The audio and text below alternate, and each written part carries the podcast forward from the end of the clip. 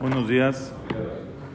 Mañana, mañana es el ayuno de Yudzain Betamuz, del 17 de Tamuz.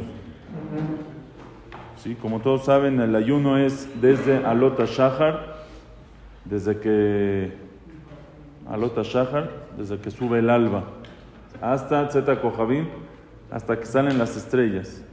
Que el ayuno empieza mañana 4.52 de la mañana. Entonces una persona que quiere comer a medianoche, antes del ayuno, puede comer, pero tiene que hacer un tiene que hacer una condición desde antes, que él, va, él puede decir, lo pueden decir desde ahorita, yo mañana no recibo el ayuno hasta las 4.52 de la mañana. Y si yo me paro antes de 4.52, puedo comer. ¿Por qué? Porque una persona que no dice eso y se va a dormir y se para a las 3 de la mañana, él se fue a dormir, se para a las 3 de la mañana y tiene sed, ya no puede tomar agua. Porque si el ayuno empieza a 4.52. Así es, por, por, para, por no decir esto. ¿Eh? ¿Por qué qué? no puede a las 3 de la mañana. Así es, porque sí. Porque uno se Si durmió. Si estuviera a las 3 de la despierto. mañana no si la si está despierto, sí, sí, se fue a dormir. A las 3 de la mañana no ayuno. Sí, pero porque él, él, él ya lo, como que ya lo recibió, ya tenía dat de ya no comer más. Entonces como que él ya lo recibe. Entonces eso es, eso es para empezar el ayuno. Mañana el ayuno de Shivasar Betamuz es eh, el ayuno de cuando se es el principio, el principio del, del Avelut, del luto que hacemos por la destrucción del Bet Hamikdash, es cuando rompieron las murallas y entraron a Jerusalén.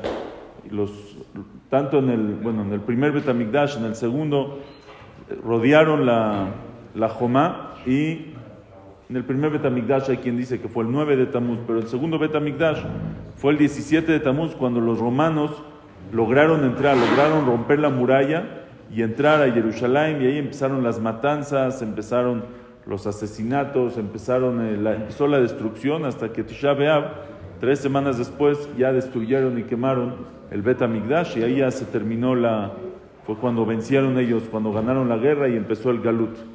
Por eso se ayuna este día de Yudzain Betamuz. ¿Quiénes tienen que ayunar? Todos, todas las personas mayores, hombres mayores de 13 años y mujeres mayores de 12 años, tienen que ayunar este ayuno. Al menos, al menos que sea una persona que está enfermo, una persona que es jolé, está enfermo, aunque sea un jolé shembo sakana. Un jolé no tiene sakaná, pero está en cama, tiene este, infección, es una- tiene, está enfermo, esa persona es patur, está exento de ayunar. O mujeres que están embarazadas, o mujeres que están eh, Lactantes. lactantes, también están peturot, están exentas de ayunar.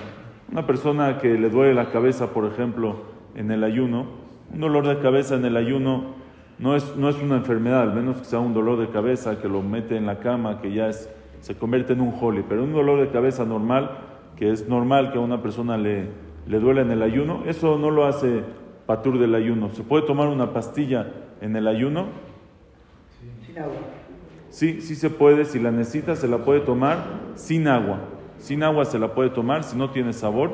Y si es muy necesario, si no puede, hay gente que no puede sin agua, puede tomar con tantita agua. ¿Sí? Hay gente que se toma la pastilla con un vaso entero de agua, se tomó todo el agua y la pastilla sigue ahí.